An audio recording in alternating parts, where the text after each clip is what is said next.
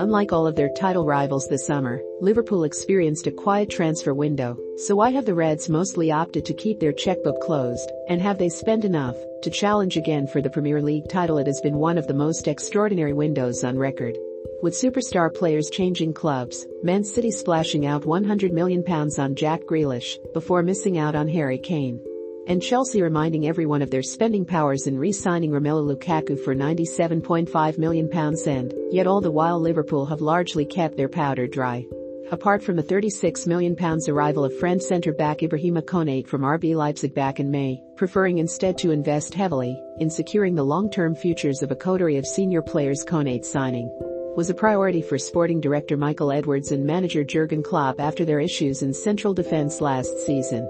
which very nearly derailed the club season entirely now Liverpool have five established centre-backs at their disposal. Following the returns to fitness of Virgil van Dijk, Joe Gomez and Joel Matip, plus Nat Phillips. Which should mean no more stints as makeshift defenders for Jordan Henderson and Fabinho however. Both midfielder Georginio Wijnaldum and forward Xherdan Shaqiri have left Anfield this summer, with neither player directly replaced, and that could still come back to haunt the Reds. The Netherlands midfielder played every Premier League game for Liverpool last season before joining Paris Saint-Germain on a free this summer, with Liverpool club owners FSG deciding it made no financial sense to offer a player turning 31 in November a new long-term deal Klopp, though, does not feel the pressure to replace Wijnaldum, seeing Harvey Elliott, who spent last season on loan at Blackburn Rovers. As a new signing in effect there's no need to buy a midfielder, just because there's one on the market, said Klopp.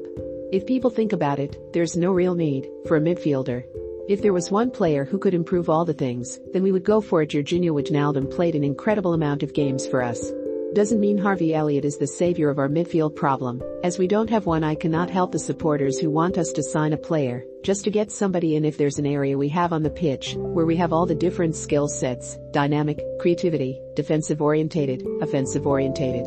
All these kind of things, there is no gap Shaqiri's departure to Lyon meanwhile, has exposed a potential issue in attack for Klopp this season, one already exposed by Roberto Firmino's muscle injury in 1-1 draw against Chelsea. It is not known how long the Brazil international will be sidelined for. But Klopp cannot really afford to have any of his four main strikers out for long stretches this season due to the paucity of attacking replacements at his disposal. Takumi Minamino has returned to Merseyside following his six-month loan spell at Southampton last season. While despite most predictions to the contrary, Divock Origi is still at the club, but Minamino has scored just once in the league for Liverpool since joining in January 2020, while Origi failed to register a single top-flight goal last season, which does not bode well if either are required to step in up front during any point in this campaign all of which makes it appear as though Liverpool are short in attack and possibly also. Despite Klopp's protestations, midfield, where the club have reportedly been looking at the likes of Brighton's Yves Bissouma, Leicester City's Youri Tielemans and Lille's Renato Sanches this summer the concern the club have not strengthened up front, however.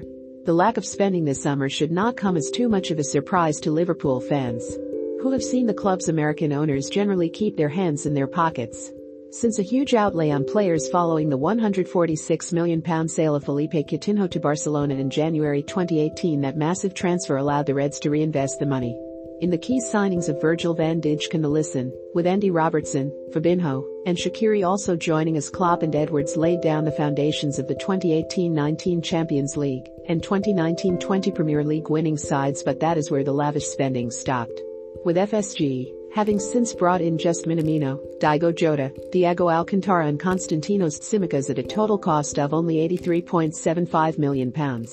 before the summer's sole £36 million addition of Konate as well FSG have always operated a business model in which while they do not take any money out of the club, all new buys must be financed by player sales or from other expenditure they generate in other words, Edwards must balance the books at Anfield. Which explains their parsimonious spending of the past few years, they waited this summer to get the one they wanted, and when you see what Chelsea are doing in bringing in Romelu Lukaku, which is a fantastic signing, but Liverpool would not pay that money for a 28-year-old striker, they would not have gone in for Harry Kane with those figures for a 28-year-old. They would not have bought a Cristiano Ronaldo type at 36 they do not do that. They have a set way of doing things, and it has proved very successful. It is really difficult to criticize what Michael Edwards and his team and FSG have done, since they have been at the club really we do not have the revenues of other clubs. And this year, the revenue will be going on new contracts, and sure next season there will be maybe money then spent in the transfer market another important factor. In while Liverpool have not been able to match their rivals' recent spending sprees as the huge sums FSG have also forked out. On tying their marquee players down to new long-term deals, which includes Alisson, Robertson, Van Dijk, Fabinho, Henderson, Trent Alexander-Arnold and hopefully soon, key frontmen Sadio Mane and Salah to those various contract extensions have cost the club millions of pounds. But Edwards and Klopp see it as vital, in order to keep the spine of the team together for as long as possible and just as important. If not more, than bringing in new players, there is a frustration with Liverpool supporters that they are not getting involved in the transfer market when you see what Chelsea and Man City have done buying 100 million pounds players. While Man United are now bringing Cristiano Ronaldo in but a lot of the money Liverpool are going to spend will be on wages. And people cannot quite get their heads round that but the wages in this day and age are almost like transfer fees. When you spread it across a four or five year deal, so I think Liverpool will be more looking to attack the market next summer, and the summer was about renewing contracts, but that does cost money. Remember to follow Golia by hitting the follow button and slapping a 5 star review on the show or tapping the love icon. Let's get to 1 million followers and tune in daily for new episodes.